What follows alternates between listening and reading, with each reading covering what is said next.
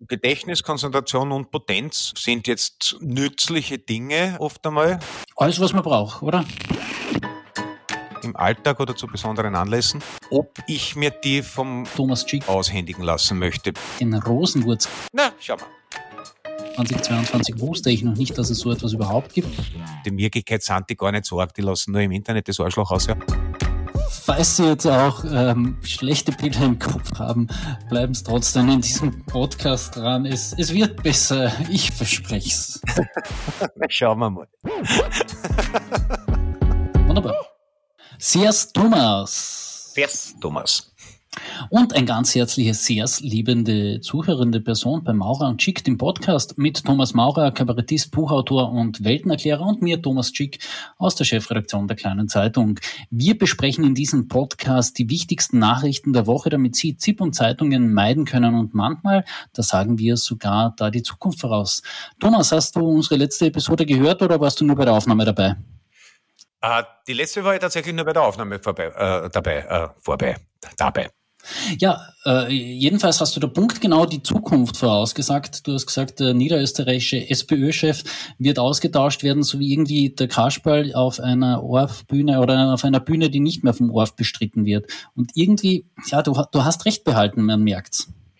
Ja, äh, und was ja doch ganz interessant ist, äh, dass der Herr, was, Herr, Herr Hergovic, glaube ich, ich habe es noch ja. nicht abgespeichert. Sven Hergovic, äh, ja. Sven Hergovic, ja, äh, sich dann doch überraschend äh, bei seinem ersten Fernsehinterview für das klassische Sebastian Kurz-Outfit äh, entschieden hat. Also knapp sitzendes dunkelblaues Sakko und äh, mit ersten Knopf offenstehendes weißes Hemd und auch diese etwas unmotivierten Hände, die immer, wann einem eingefallen hat, der Rhetoriktrainer hat gesagt, äh, es sollen Hände sind ganz wichtig, die transportieren Überzeugung. Und also ich habe jetzt nur eine, also es wird symmetrisch. Also ich hoffe, das ist jetzt von der Tonqualität. Ich muss, also, äh, aber jedenfalls war das äh, sehr verblüffend. Also rein optisch äh, hätte man ihn auch für ein Fundstück äh, aus der Hochblüte der türkisen Ära halten können. Ähm, inhaltlich ähm, eigentlich auch ähnlich. Also es waren vorwiegend ähm, so ausgestanzte oder frisch ausgesägte Ersatzbausteine, wo man teilweise auch gemerkt hat, die Kanten sind noch nicht ganz glatt geschmirgelt. Ähm, ich meine, ist natürlich auch nicht lustig, wenn du noch nie äh, ein öffentliches Amt versehen hast, gleich einmal bei Marmin Wolf in der ZIP zu sitzen und da ähm, hält man, da, da geht man vielleicht auf Nummer sicher und liefert eher einen Defensivkampf und äh, versucht möglichst keine Fehler zu machen, ähm, was möglicherweise ein Fehler ist. Er hätte ja auch wie ein engagierter, authentischer, äh, frischer junger Mensch umkommen können. Ja, äh, die Notwendigkeit, dass es diesen jungen, frischen Menschen gibt, Sven Jergovic, dessen Namen Sie sich vielleicht doch merken sollten, das hat mit dem Wahlergebnis vom vergangenen Sonntag zu tun. Die ÖVP hat... Entschuldigung, wenn ich schon so gut im Prognostizieren bin, sage ich, fünf Jahre heute. Also bis zur nächsten Wahl werden sie ihn wahrscheinlich nicht austauschen. Warten wir mal ab. Äh, beschreiben wir noch mal ganz kurz die Ausgangslage, weil manche Leute haben es ja vielleicht geschafft, der Niederösterreich-Wahl zu entgehen. Die ÖVP hat beinahe 10 Prozentpunkte verloren, liegt nun bei 39,9 Prozent. Äh, schlechteste Ergebnis, so schlecht waren es in Niederösterreich noch nie. Auch die SPÖ hat es geschafft, so schlecht zu werden, wie sie noch nie zuvor waren. Die halten jetzt bei rund 20 Prozent der Wählerstimmen, haben 3,2 Prozentpunkte verloren. Und der große Sieger an diesem Wahlabend, das waren die Blauen. Die erreichten ein Plus von 9,4 Prozentpunkten und halten jetzt eben bei 24 Prozent. Ich finde ja da irgendwie schon bemerkenswert, man verliert drei Prozent, hat eine Obmann-Debatte auch auf Bundesebene und man verliert zehn Prozent. Das war, wie gesagt, die ÖVP. Und hat äh, keine Obmann-Debatte? Na, und eigentlich müsste die richtig gendern, weil bei der SPÖ gibt es ja eine Ob-Frauen- oder eigentlich Parteivorsitzenden-Debatte. Ja, ist so richtig, heißt es bei ja. denen korrekt, ja. Ja, und, und die ÖVP, da, da ist einfach alles fest im Sattel. Naja, man, man, man hat ja der ÖVP äh, früher nachgesagt, dass dann im, im, im Hinter- und Untergrund dann sehr schnell sich Kabalen zusammenbrauen. Vielleicht ist es auch diesmal wieder so. Ähm, ich denke nur, sie haben ein bisschen ein ähnliches Problem wie die Sozialdemokratie. Äh, wer denn sonst? Also es ist äh, der amtierende Bundeskanzler sicher keine Charisma-Bombe. Ähm, und wofür die ÖVP jetzt genau steht, ist äh, auch nicht ganz geklärt äh, über weite Strecken. Aber die, also bei, bei der SPÖ ist es natürlich so, dass die, dass die äh, Führungsdebatte, zumindest die bundespolitische, eh schon ewig kocht und immer wieder gerne auch äh, bedient wird. Ich meine, vielleicht ist es auch aus, ein bisschen aus den Wahlkämpfen der beiden Parteien erklärbar. Also die SPÖ hat einmal vorwiegend einen Wahlkampf gegen sich selbst geführt, weil man ja wirklich bei vielen der Plakate gedacht hat, das ist jetzt vom politischen Mitbewerber als äh, False Flag Werbung äh, affichiert. Und die ÖVP hat äh, eigentlich sehr konsequent einen äh, FPÖ-Wahlkampf gemacht. Und deswegen ist jetzt doch die Überraschung vielleicht nur in der ÖVP groß, dass es so ausgegangen ist, wie es ausgegangen ist. Es hat ja dann. Ja, man muss ja sagen, in Summe sind die Parteien auf gleichen Prozentpunkten geblieben. Es ist halt nur 9% von der ÖVP zur FPÖ gewandert. Also ja, ja, das ist natürlich, das ja. sind äh, tendenziell seit Schüssel und definitiv seit Kurz und das halt kommunizierende Gefäße. Und nachdem ja sogar das Innenministerium ähm, alles daran gesetzt hat, den Eindruck der völligen Überforderung äh, durch das große Ausländerproblem zu liefern. Die haben ja sogar ihre eigenen Statistiken sehr kreativ interpretiert indem sie halt irgendwie gesagt haben, es werden, glaube ich, weiß ich nicht mehr, mehr 87 Prozent aller Asylanträge abgelehnt, was überhaupt nicht stimmt, weil sie da halt alle eingerechnet haben, die subsidiären Schutz kriegen oder vorübergehende Duldung und auch all die vielen, vielen, vielen, wie wir wissen, die einfach weiterzogen sind und deren Anträge nie erledigt worden sind. Und von den Asylverfahren sind, glaube ich, eher 76 oder Richtung 80 Prozent anerkannt. Wenn du jetzt einfach und äh, alles, alles, was speziell aus dem Innenministerium gekommen ist, ähm, war eigentlich als Botschaft zusammengefasst, Hilfe, Hilfe, der Ausländer schwappt über, wir erwehren uns nicht. Das sollte man aber vielleicht, wenn man schon eine Law and Order Partei sein will, nicht machen, wenn man das Innenministerium inne hat. Also, dass die FPÖ die gleiche Botschaft trommelt, ja, also soll man nicht moralisch bewerten, ist jetzt sozusagen politisch nachvollziehbar die ÖVP-Linie politisch nachzuvollziehen, äh, ist, glaube ich, ganz schwer. Da muss man, glaube ich, wirklich, äh, es, es gibt das angeblich von ähm, Alfred Bolger erfundene Kaffeeausspiel Erzherzog prüfen, äh, wo einer stellt eine Frage und der andere gibt die blödeste Antwort darauf, die es gibt. Und der erste hat dann wiederum die Aufgabe, weil es der Herzherzog ist, der die blöde Antwort gegeben hat, zu erklären, warum das doch stimmt. Ich glaube, mit prüfen könnte man die Wahllinie äh, der ÖVP rekonstruieren. Ansonsten würde ich das eher in den Bereich der Psychologie bereits verweisen. Austria in a nutshell. Kommen wir zu einem Blauen, der jetzt offenbar wirklich richtig, richtig Karriere macht, und zwar Norbert Hofer. Dritter Nationalratspräsident ist er schon. Demnächst wird er jetzt auch noch Wohlfühlunternehmer. Und zwar hat er sich den Rosenwurz geschnappt. Das ist nebenbei erwähnt die Arzneipflanze des Jahres 2023 gebe zu, 2022 wusste ich noch nicht, dass es so etwas überhaupt gibt. Aber der Herr Hofer wird mit Rosenwurz jetzt ein Wohlfühlmittel rausbringen. Die Inhaltsstoffe dieses Rosenwurzes und natürlich auch des Wohlfühlmittels von Norbert Hofer sollen das Gedächtnis und die Konzentration fördern und obendrein auch noch gegen Potenzstörungen wirken. Ja, Gedächtnis. Alles, was man braucht, oder? Gedächtnis, Konzentration und Potenz ähm, sind jetzt nützliche Dinge äh, oft einmal äh, im, im Alltag oder zu besonderen Anlässen.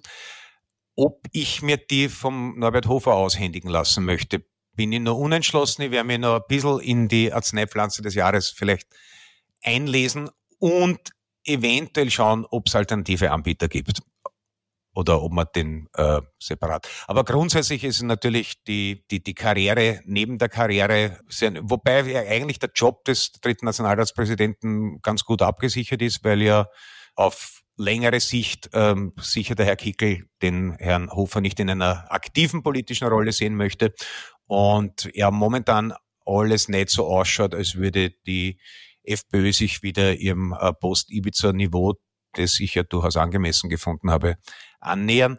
Ähm, also vielleicht, wenn er dann noch Arzneimittel rausbringt, die für äh, ruhigen Puls und äh, große innenpolitische Langmut sorgen, dann wäre ich vielleicht auch Kunde. Das müsst ihr erfunden haben. Der Quatsch kann ja eigentlich nicht wahr sein. Falls Sie es noch nicht mitbekommen haben, Corona ist demnächst endgültig Geschichte. Am 30. Juni soll Österreich auch in allen rechtlichen Belangen wieder zum Normalbetrieb zurückkehren. Mit diesem Tag endet die Sonderbestimmungen für Corona. Corona ist dann keine meldepflichtige Krankheit mehr.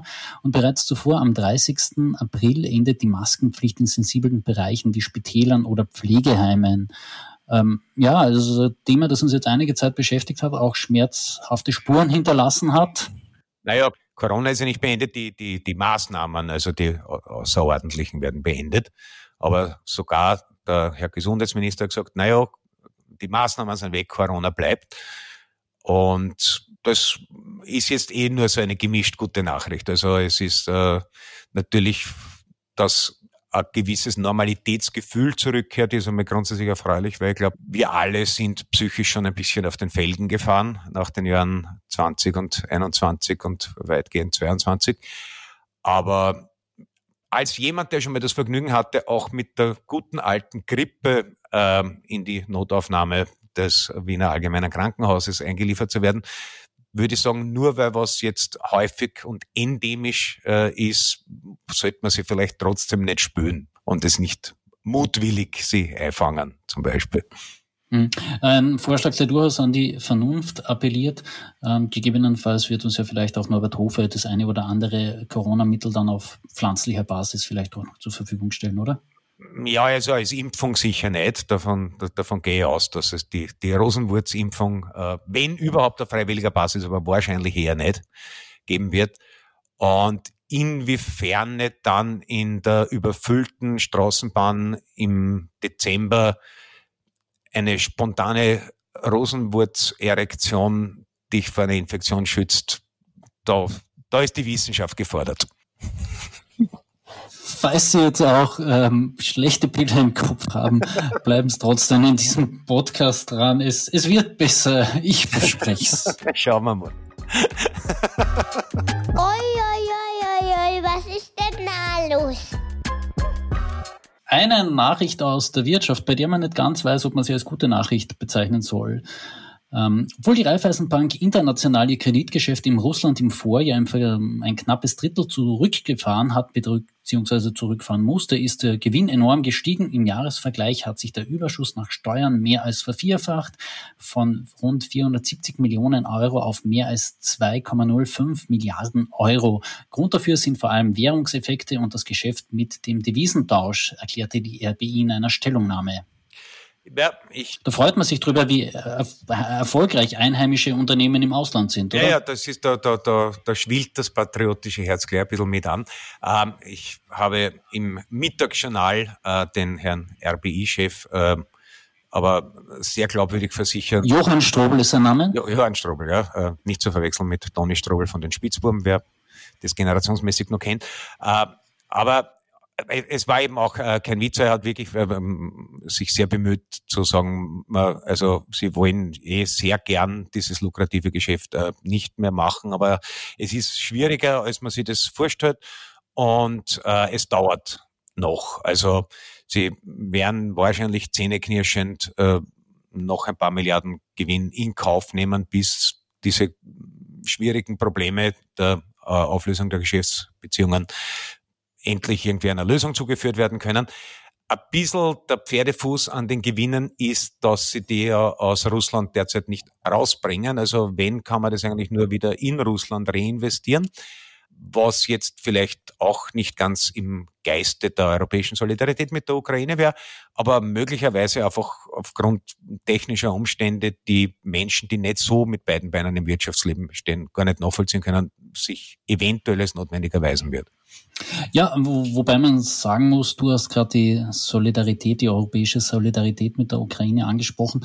Da hat jetzt Verteidigungsministerin Claudia Danner auch einen bemerkenswerten Akt der Solidarität gemeinsam mit Ungarn geliefert. Sie haben nämlich beide Länder jetzt erklärt, nein, sie werden keine Waffen an die Ukraine liefern. Das ist ein bisschen eine, ähm, ich finde, Geisterdiskussion, weil welche Waffen will Österreich eigentlich liefern, hätte man da die Frau Danner fragen müssen. Das ist eine gute Frage. Ähm, also vielleicht hätte man noch ein paar von den alten Saab aus dem Heeresgeschichtlichen Museum äh, reaktivieren können.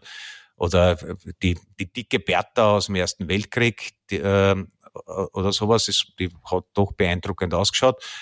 Ähm, ich meine, Österreich ist eh ein, ein bisschen müßig, weil äh, Österreich neutralitätsrechtlich auch gar nicht liefern darf. Ne? Zumindest soweit ich da mit dem Gesetzestexten vertraut bin. Korrekt, ja, ja. Es ist also ein bisschen so, als wenn die Justizministerin ankündigt, dass auch in Zukunft schwere Körperverletzung nicht straffrei sein wird. Das ist eigentlich eine Nicht-Neuigkeit, wo man sich denkt, ja, und warum erzählst man das bitte? Beim Herrn Orban schaut's anders aus. Also der äh, ist ja durchaus, spielt ja auch ein bisschen mit Stolz äh, die Rolle der fünften russischen Kolonne in der EU. Und ja, natürlich, ein, ein, damit kann man sich dann wieder irgendwelche Dinge abhandeln lassen. Also zum Beispiel, ähm, wir gehen nicht alle ins Gefängnis oder wir kriegen trotzdem mal Geld und dafür weichen wir unsere Ukraine-Haltung auf. Dass der Herr Orban als Nachbar, äh, also in einer Wohnung wäre es ein Nachbar, der Posaune und Heavy Metal Schlagzeug übt und obendrein äh, stinkende Tiere züchtet. Ähm, aber und am Balkon raucht vermutlich, und oder? am Balkon raucht das Schlimmste von allem. Ja. Aber ähm, ja, wir, wir haben ja auch im, im Vorfeld der Niederösterreich-Wahl ähm, erlebt, wie der Bundeskanzler ausgerechnet den Herrn Orban und den Herrn Vukic, die Haupt verantwortlich dafür waren, dass diese ganz, ganz vielen äh, Leute, unter anderem aus Indien, äh, bei uns Asylanträge angestellt haben und dann äh, weiter gereist sind, weil man die einfach durchgewunken hat durch beide Länder. Die hat man ja als Verbündete wieder hochgespielt. Aber die, ja, die, die mit normalen Alltagsvernunftmitteln nicht nachvollziehbare Linie der ÖVP haben wir eh im Wahlkampf jetzt schon besprochen. Aber immerhin hat der äh, Bundeskanzler persönlich aus am Hubschrauber einen Grenzzaun besser angeschaut. Das hat in mir kurz eine gewisse Beruhigung ausgelöst. Na, endlich eine Nachricht mit einer Frau. Aber was für eine? Es wird ein schnelles Poplied, mit dem Österreich beim Song Contest in London vertreten sein wird. Thea und Salena, eine Steirerin und eine Wienerin, die bei Starmania 21 dabei waren, werden uns bei diesem Wettsingen vertreten. Thomas, du bist ja jetzt schon, und das wissen Zuhörer dieses Podcasts mittlerweile, äh, und sie haben es schmerzhaft von dir erfahren, du bist kein Kollektivist, was das Skifahren anlangt. Äh, du hast auch vorhin gesagt, naja, da, da hast du ein bisschen Zurückhaltung in diesem kollektiven Österreich-Denken. Bist du beim Singen wenigstens auf der richtigen Seite der Geschichte? Also Wolfgang Mozart, Wolfgang Ambros, ja. Äh, Song Contest, hm.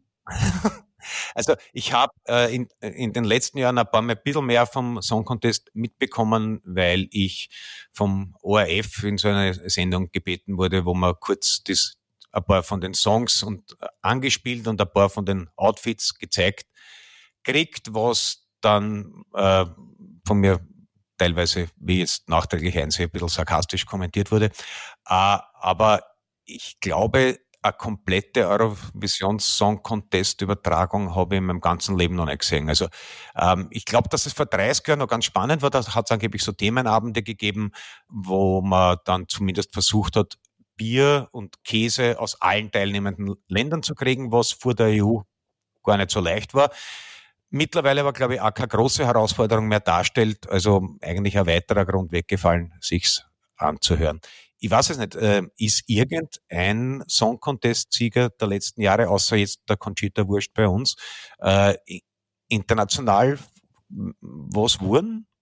Ja, die, die Italiener von Manneskin, die ich jetzt definitiv falsch ausgesprochen habe, äh, die habe ich gestern im Radio gehört, gemeinsam mit Tom Morello. Das ist der Gitarrist von Rage Against the Machine, Ach, der später dann bei Bruce Springsteens E Street Band eingestiegen ist.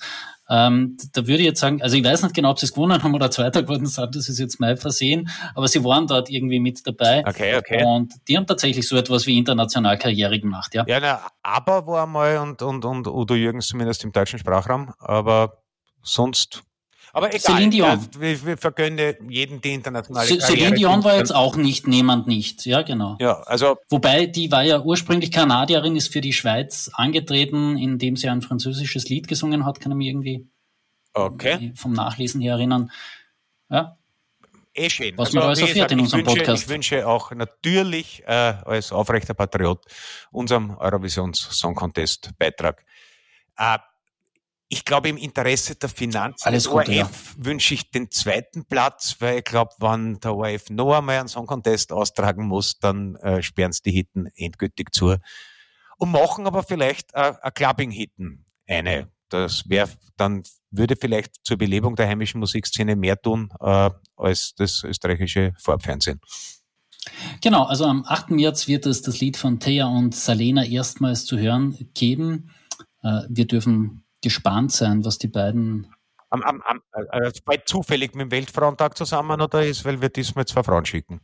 Ich weiß es ehrlich gesagt nicht. Ich habe es in der Recherche mir auch den gleichen Gedanken gehabt, aber ich habe es nicht gefunden. Ich, wahrscheinlich nicht. sage ich mal. Naja, und aber ist eben der und äh, wie ist Salina? Salina?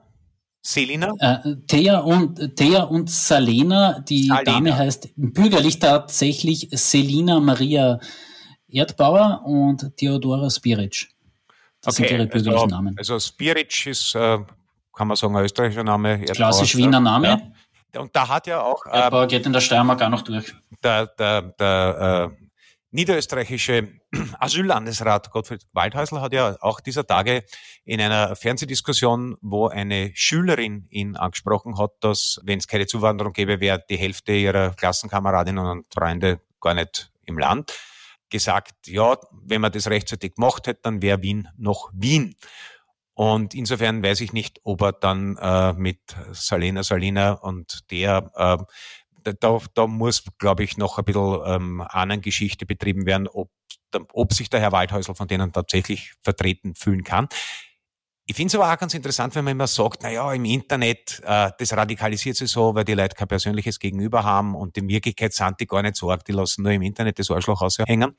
Und der Herr Waldhäusl sagt es dann aber doch einer 16-Jährigen ins Gesicht. Also, dass man die, wenn man die alle nicht einlassen hat, die menschenfreundlichere Variante ist, äh, dass die FPÖ vielleicht an einer Zeitmaschine arbeitet, um die Gastarbeiteranwerbungsaktionen in den frühen 70ern rückgängig zu machen, was sicher interessante ökonomische Auswirkungen hätte. Und die ein bisschen weniger menschenfreundliche ist, dass der Herr Waldhäusl halt davon träumt, äh, viele von denen in irgendeiner Weise wieder außer Landes zu schaffen. Und das finden zumindest 25 Prozent der Niederösterreicher jetzt, jetzt kein Grund, den gleich nicht zu wählen.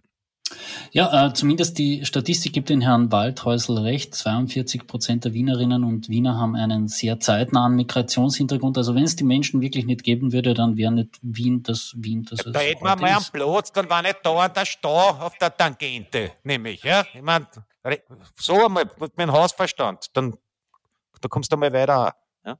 Na, aber die Idee, dass äh, Wien in irgendeiner Weise, also der Herr äh, Waldhäusl kommt aus Weidhofen, da mag es einen äh, bis ins 11. Jahrhundert zurückreichenden Genpool geben, das weiß ich nicht genau, aber äh, Wien in irgendeiner Weise als etwas anderes, als eine mehr oder weniger gelungene Mischkulanz aus sehr vielem, was zumindest Mitteleuropa und äh, den Balkan angeht, zu sehen, da muss sehr weit in der Geschichte zurück. Ja. Also da kann man auch sagen, man, Wien war im äh, 16. Jahrhundert auch einmal fast 100 Jahre mit großer, über, großem Überhang protestantisch. Vielleicht sollte man dort wieder aussetzen oder vielleicht überhaupt diese, diese, begonnen hatte diese ganze Überfremdung bereits mit dem Lager Windobona. Ne? Das waren ja Wösche. Und das waren nicht nur Wösche, die haben ja damals aus der ganzen Welt schon Leute mitzahlt. Also ich denke, irgendwo gegen Christi Geburt hätte man zuwanderungsmäßig einfach einen Strich ziehen müssen. Dann wäre vielleicht auch der Herr Waldhäusl gar nicht auf die Welt gekommen. Gut, äh, das ist jetzt eine sehr dystopische Perspektive. Wir lenken Ihren Blick lieber auf was Schönes und wie gesagt, der 8. März, da hören wir, was Thea und Salina uns zu bieten haben, womit sie uns beim... Ich bin schon so neugierig. Ja, womit sie uns beim Eurovision Song Contest vertreten werden. Wir werden dann definitiv wieder eine Musikkritik dazu machen. Da fühlen wir uns absolut sattelfest, behaupte ich jetzt nach diesem Ausflug. Na, schau mal. Ja, bis dahin sagen nicht wir, sondern eine charmante junge Stimme, wie gehabt und gewonnen. Wie immer. Tschüss und schleicht. Äh